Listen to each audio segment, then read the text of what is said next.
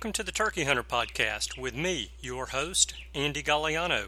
In this podcast, I share with turkey hunters just like you how to have more turkeys on your hunting property and how to have more successful turkey hunts. I teach you how to do this with tips and interviews with turkey hunting pros, wildlife management tips, and entertaining turkey hunting stories. Tune in weekly as I share proven and simple strategies to help you have more success this turkey season. Make sure to head over to www.iamturkeyhunting.com to subscribe to receive free turkey hunting tips, tactics, strategies, and product reviews. Also, please visit and like my Facebook fan page. Go to Facebook and search I Am Turkey Hunting, and also feel free to post your turkey hunting photos from this past season and let us know where and when you killed your bird. For all of you Twitter users out there, please follow me on Twitter, where my handle is at Turkey Hitman, and I will be sure to follow you back. And now, for this week's show. Hello, and welcome back to this week's episode of the Turkey Hunter Podcast. And I am your host, the person who wants to be adopted by Pappy Van Winkle. And you are listening to episode 52 Three Atypical Turkey Hunting Strategies. We are now 173 days, 9 hours, 22 minutes, and 54 seconds away from opening day of turkey season here in Alabama. I am back fresh from a trip to Louisville, Kentucky, where I went with a few of my buddies for a 40th birthday trip, and we went for bourbon and football. And so we did a tour of Buffalo Trace Distillery, and they are the maker of Pappy Van Winkle bourbon, which, if you're not a bourbon aficionado, you may not know that Pappy Van Winkle is a very high end bourbon. And we were able to try all of the years of Pappy Van Winkle, not at the distillery on a tasting, but at one of the restaurants that we visited, a restaurant named Silver Dollar. So if you happen to be in Louisville, I highly recommend going to Silver Dollar, trying all of the Pappy Van Winkles. You'll be able to taste a really good bourbon, and you'll also be able to taste the difference in what aging does to the taste of a bourbon. So it's all pretty interesting stuff. We had a great time in Louisville a great time at the distillery in Frankfort. Watched a lot of football on Saturday. My team got beat up pretty good by Ole Miss, but I also got to watch my second favorite team, the LSU Tigers, beat up on one of my least favorite teams, the Auburn Tigers. So it was a mixed results kind of day for me, but had a great time. I'm back. I'm refreshed. And after a visit to the Wild Turkey Visitor Center, I've got my new wild turkey cap, and I am thinking about turkey hunting. All right, you guys know that that never stopped, but I'm getting serious about it again here. So, today, what I want to do is I want to talk to you about some atypical turkey hunting strategies. These are strategies that you're not going to hear a lot about because they're not strategies that you want to try all the time. They're not strategies that you want to go out every single day and use one of these. But the reason that I'm bringing them up is because I want to get you to thinking about some different ways that you could possibly harvest a turkey and fill a tag. And if I know anything to be 100% true about turkeys or turkey hunting, it is this nothing is 100% true all the time about wild turkeys. Their very name suggests that we should know better. The essence of being wild is being unpredictable. And I think we can all agree that wild turkeys are unpredictable. Sometimes it behooves us, wild turkey hunters, to be wild turkey hunters. Notice the difference in the emphasis there. Sometimes we need to get wild and unpredictable with our strategies in order to punch a turkey tag. And that's exactly what I want to talk about today. I want to discuss three wild turkey hunting strategies. Let's go on and get right into it. Strategy number one busting a roosted spring flock of turkeys. Why on God's green earth would we ever bust a spring flock of turkeys that's roosted? Well, this strategy incorporates the fall strategy of busting or scattering a flock of turkeys, but we're busting them on the roost, preferably after dark. I don't recommend doing this on a spring morning. The reason that you want to do this in the afternoon is that so the tom or the toms in the flock have all night long to think about being separated from their hens and the rest of the flock, and, and this is very important, time to get over the scare of being busted off of the roost and give them a chance to relax a little bit. You want them alone thinking about love at first light the next morning. Now, as I mentioned, you want to wait until it's dark to bust the flock, if at all possible, because it's harder for a roosted bird to see where the other birds went when they fly off at night. Now, it's also harder to bust a flock of turkeys out of trees after dark. So if it gets dark at 6:30, 7 o'clock at night, and you've got a flock of turkeys roosted, you want to go in there and bust them up maybe at 8:30 or 9 o'clock. It's a lot more difficult to do than it is after they first fly up. But after they first fly up, if you go in and you try to bust them then, what you're going to see is that group of 10 or 12 turkeys fly off in two or three different directions. So you're going to end up with two or three different groups of turkeys. That's not what you want. You want to get that tom separated from the flock of hens. That is the important part of this. That's why this works. And it works best when the flock of turkeys is smaller and more spread out in the woods. You want to move slowly and erratically from tree to tree. Take your time walking in there, go from tree to tree, and try to bust those turkeys out in different directions. It also works best when the gobbler flies up separate from where the hens have flown up. If he flies up 50 to 100 yards away from the hens, and you can walk into the woods and get between him and the hens and spook him off in a direction away from the hens, that's ideal. So singling out that tom is very important and a very key part of making this strategy work. Now this is a strategy that I think you want to employ early in the season when the gobblers are henned up all day long. Because if it's mid to late season and the gobblers are only henned up for part of the day, I think it's best not to disturb the turkeys. Let the turkeys be turkeys. Alter your hunting patterns more during those times to hunt when the gobblers are not henned up, which means maybe mid morning, midday, or late afternoon when they lose their hens. Now, this is a strategy again that I don't think you want to do every day. If you keep messing with your turkeys on your property, they'll go to your neighbor's property where they're not getting bumped from the roost. Now, with that being said, when and if you do try this strategy, you need to be sure that you're dressed in full camo with gloves and a head net on just for the heck of it. If you're camoed up, it's harder for a turkey to identify you, and they are not immune to getting busted off of a roost by coyotes or hogs or really anything on the ground. So I believe that if you're wearing camo and you cover up as much of yourself as you can when doing this, even at night, you're probably less likely to really put a lot of pressure on them to push them over to the neighbor's property. If you cannot get into the area and get the gobblers separated from the hens, don't even think about doing this. Because again, you're going to push a gobbler and two hens or three hens or five hens off in one direction. They're going to be in a separate flock and you're going to not accomplish your goal, which is to get that gobbler alone the next morning for your hunt. So all of the circumstances have to line up perfectly. You've got to be able to identify where that gobbler flew up. You need to be able to identify where the hens flew up. Make sure you've got enough separation between them and go in and break them up that way.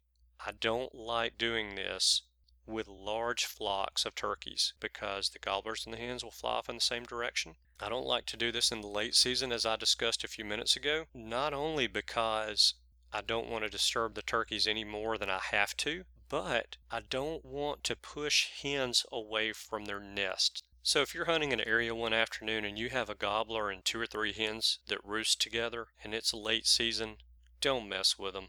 Don't push those hens away from their nest. That's the last thing we want is to ruin a hen's nest for one morning of a turkey hunt. I also don't like to do this when the birds are roosted near the property line. I don't want to spook that Tom over onto my neighbor's property. That is the last thing that I want to do.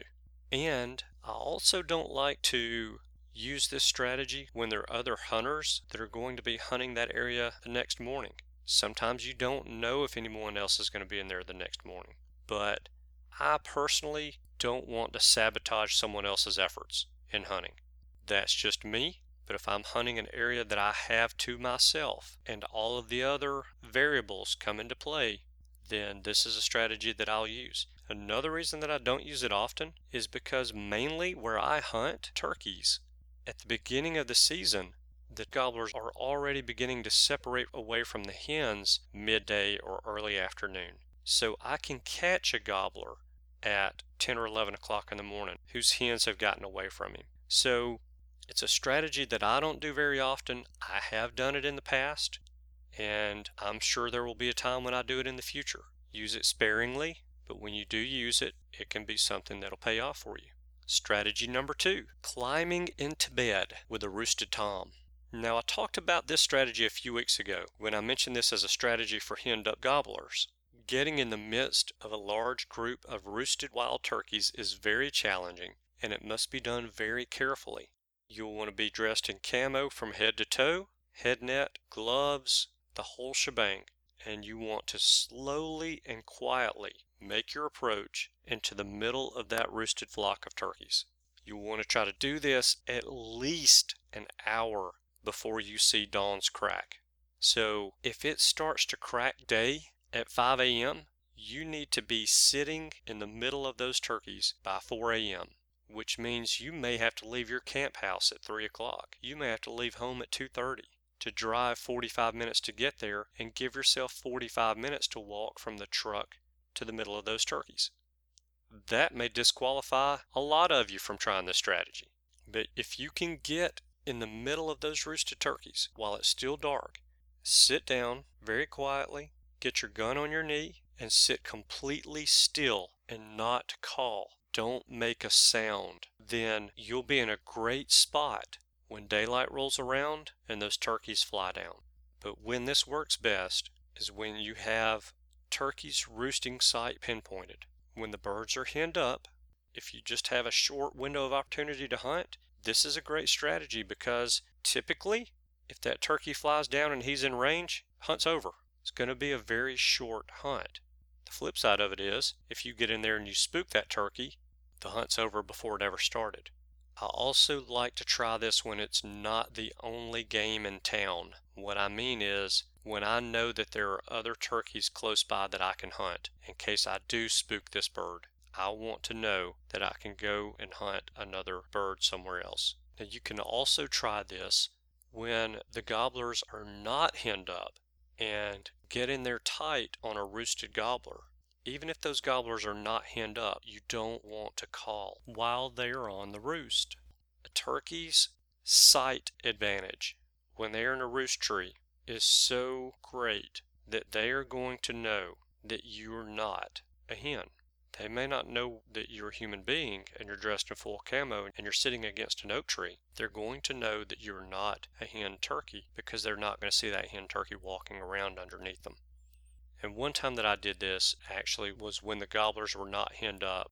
I was able to spot a couple of turkeys out in a fresh clear cut. And this was late afternoon. And so I watched the turkeys with my binoculars for an hour to an hour and a half. It got to be dusk dark, and I thought, okay, these turkeys are going to fly up in this clear cut. And sure enough, they flew up in a lone tree that the loggers had not cut in the middle of about an 80 acre clear cut, and that's where they roosted. And I sat there until it was pitch black dark. And then I crawled out of the area quietly and slowly. It was late when I got back to the camp house. I ate dinner and I went straight to bed. I set my alarm for 4 o'clock. It was getting daylight about 5:30. I jumped out of bed, threw on my clothes, went to that area, and I was sitting against a tree at the edge of this clear cut an hour before it even started to crack daylight. I walked through the middle of a clear cut, past the trees that the turkeys were roosted in, to the opposite side of the clear cut, picked out a tree that I wanted to set up on, sat down against it, and waited. I had my diaphragm call in my mouth, I had my shotgun on my knee, and I was ready to go. When it got daylight, those two turkeys must have gobbled a hundred times each in the tree. They flew down, hit the ground about 40 yards away from me, immediately went into strut. I called to them one time, and they started walking towards me. When the first bird got about 35 yards away from me, I shot. Now, I'm not going to tell you the part of the story where I missed. My gun jammed, and I was not able to get a second shot, and I went back to the camp with no turkey because I don't want you guys to know that I ever miss a turkey. All right, you know that's not true because I tell you all the time when I miss turkeys. Missing turkeys are learning opportunities for us. Most of the time, it's relearning that we need to keep our cheeks down on the buttstock of the gun, which I didn't do because I was watching the show instead of getting ready to shoot a turkey. So that's where I messed up. Everything else that morning was absolutely perfect. So this strategy works and it'll even work on those turkeys that are not henned up. But I do especially like it on those henned up gobblers because it's another strategy that we can try on them. Okay, wild turkey hunting strategy number three calling and moving. Now, this is something that we all do in some shape, form, or fashion during the season, whether that's running and gunning or actually moving while you're calling to a bird. And that is more specifically what I'm about to address. Now, my word of caution is that this strategy can be dangerous, so please don't try this on public ground. Don't try it in an area that's close to your property line where one of your neighbors may be hunting. But here are a couple of different versions of what I'm talking about. First, when you get a gobbler located, whether that's using a turkey call or using a locator call, don't sit down on him right away. Walk around in a small area, maybe 20 to 30 yards in diameter while you're calling for a few minutes and call to him before you sit down. This gives your calling more realism because hens typically don't stand next to the same oak tree and call for 30 minutes waiting on a gobbler to come to them. Even if a hen is feeding in a relatively small area, which is basically what you're imitating here, then she's constantly moving, facing down while she's feeding, facing up while she's looking for danger, She's facing left, right, to and from the gobbler while she feeds and calls. She's moving leaves and making noise by walking or scratching. She is an animal that's on a mission. Whether that mission is to eat or to breed, she is moving. So I'm going to state the obvious here because I need to. Don't purposefully get louder while you're walking and calling. Try to walk softly in the leaves and avoid breaking twigs and sticks. A 12 pound hen is not going to break very many sticks while she's walking around in the woods. By moving slowly and relatively quietly, you'll give more realism to your calls and you'll also be able to hear a gobbling turkey as he approaches. That's very important because you don't want to spook him off if he comes into you while you're still walking and calling. If you're walking softly, that turkey can still hear you walking in the leaves. We all know that they have incredible hearing. One other thing that I want you to think of and be aware of is the amount of time that you are taking while you're walking around and calling. If you try this on a tom that's 75 to 100 yards away, then you want to be thinking about how long it will or can take that turkey to be within seeing distance of where you are. And you want to always be on the lookout for your perfect setup spot so that you can quickly set up for the final approach of that tom when he starts to get within sight of you. And don't forget that you can stand or kneel behind a tree and kill that turkey just as easily as you can kill him sitting down if your perfect setup spot is not available. All right, now that's the light version of moving around while calling to a tom. So we'll call that calling and moving light. Here's the heavy duty version of it. If a gobbler is repeating a pattern or behavior while you're calling to him from a location, then think about how you can manipulate or move into a more advantageous position where you can capitalize on his pattern or his movements that are predictable. He can be moving around in a strut zone, he can be coming in a little bit to your calling and then walking back out, not necessarily in a strut zone, but just coming in just to where he thinks that he should be able to see that hen or that that hen should be able to see him and come to him. Now here's an example of what I'm talking about. This is the story of a turkey I like to call the warden. The reason I like to call him the warden is because he would come in at a distance, check things out, slip off. You could call to him again from the same location. He would walk back into the same spot, check things out, and walk off. Call to him again from the same spot. He would come back in, stand in the exact same turkey tracks that he left the last time he was there, look around, check things out, and he'd walk off. He was on patrol, and here's how I killed him. So, when I first saw this turkey, I was sitting on the edge of a food plot, and I saw him just walk up to the edge of the food plot and look around and check things out. And I called to him from where I was. He was about a 150 yards away from me. When I called to him, he would gobble but he wouldn't come out into the field and come to my location because I had no decoys up. He couldn't see the hen that was calling to him. And so he was not willing to commit to come out into the food plot when he didn't see a hen out there. Now, if I'd had a decoy up, he may have come on out into the field, but I didn't. So I let this turkey walk off. When he left the field, he started following a bush hogged trail through some planted pines and he was gobbling and letting me know his location. But I was behind him, and when I would stop and sit down to call to him, he would turn and he would come back to me. But he would only come back about 40 or 50 yards, which would make him 50 to 60 yards away from me, and I never could get a visual on the turkey. So after I moved away from the food plot and sat down and I called a couple of times and he would come in, gobble a few times, turn around and walk off. I'd call to him again. He'd come in, gobble a few times, turn around and walk off when he didn't see the hen. Still I haven't seen him. I let him walk off further down the bush hog trail. I went to where he would walk to and stop the last time that I called to him and I sat down and I called. Again, he's 100 to 125 yards from me. He gobbled. He would walk in about 40 or 50 yards and he would gobble again. And he'd turn around and he'd walk off. I'd call to him. He would come in 40 to 50 yards. He'd gobble. Didn't see the hen. He'd turn around and he'd walk off again down the bush hog trail. Now, we've all been behind a gobbling turkey, and we all know how hard it is to call a turkey in that has his mind made up that he's going to point B, with us or without us, and since we're not hens, it's usually without us. But this turkey, instead of gobbling as he walked away, he would turn and he would come back towards me. So I had an idea. After letting him walk off down the bush hog trail the second time, I walked to where he would come in and look for the hen and gobble before he turned around to walk off again.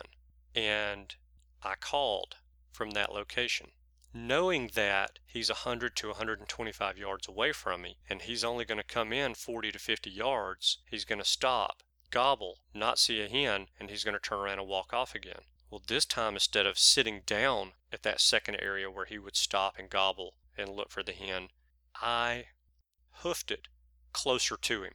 So I'm in this bush hog trail. I call the turkey responds, he's 100 to 125 yards away from me, and I start walking very quickly towards him. I walked about 50 yards, ducked over on the side of the planted pines, and I sat there and I waited. And about 60 seconds after I sat down, here comes the turkey. He stops about 30 yards away from me, and I busted him. I didn't miss that turkey. But what was happening is that turkey was coming in, but only to a certain point. He wanted to go the other direction, but he also wanted some companionship. And when he would walk back to look for the companion, me, he wouldn't see me. He wouldn't see the hen. So he would turn around and he would start walking off to where he wanted to go. So what I did was I knew that that turkey was gobbling, coming in a short distance, but not enough distance for me to get a shot or for me to even be able to see him turn around and walking back. So I called from a distance further away from him and I cut the distance between me and him very quickly. And I ended up killing that turkey that way. These are the kind of things that I'm trying to get you to think about doing while you're in the woods. You don't often hear of people saying, Yeah, I had a turkey gobbling. He was 125 yards away from me. I called to him and then I walked as fast as I could straight to him. I got 60 yards from where he gobbled last and I sat down and he walked right up and I shot him. You don't hear people saying that a lot. So mix it up a little bit, try something different, move around and call. or call and then move towards that turkey. Another reason why that hunt worked that day is because I noticed a pattern that that turkey was following. He had done it one too many times.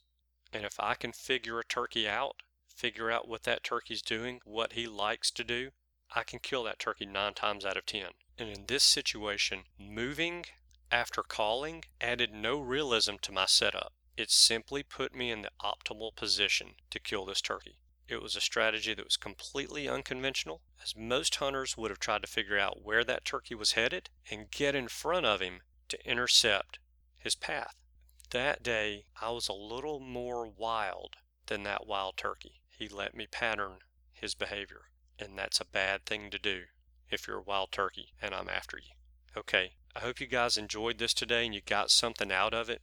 These are strategies you're not going to try every time you go in the woods. You may not try any of these strategies on any given season, but think about them. Think about how in the past you've gotten beat by a turkey and maybe using a strategy like this or doing something a little bit more unconventional would have paid off.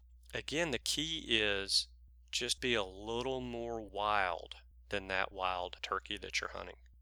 And I feel like I say it every single episode of the show be careful while you're out there. Don't do anything so wild that you're going to get yourself shot or injured. But I do want you to think about being more like wild turkey hunters instead of wild turkey hunters when the situation warrants. Very quickly, I've got three housekeeping things I want to go over real quick. Don't forget about the ebook. If you need a Merriam's to start or finish a Grand Slam, I know of a great spot that you can go on public land and be surrounded by wild turkeys, and I wrote a book about it. It's really a guide book where to stay, where to fly into, where to rent a car from, where to eat, where to buy your licenses, where to hunt. All of that's in this book.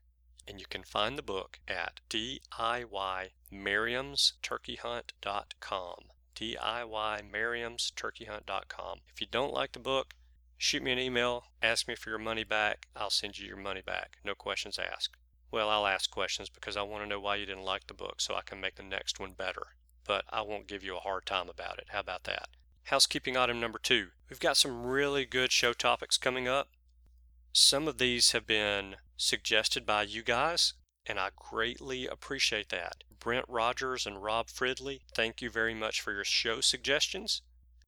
If you guys have any ideas for shows that you want me to cover, or you have any guests that you would like for me to interview, shoot me an email, andy at iamturkeyhunting.com, andy at iamturkeyhunting.com, and let me know what those are, and I will do my best to make them happen for you. Again, as I've said the last few episodes, if it's something that you want to hear covered on one of the shows, I'll bet you you're not the only one. So don't hesitate to shoot me an email.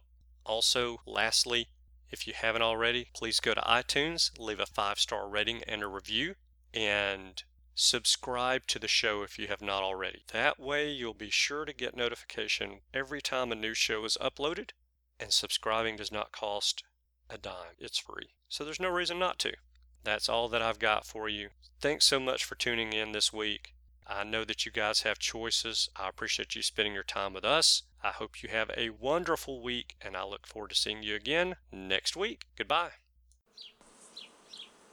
Thanks for tuning in. You were just listening to the Turkey Hunter podcast.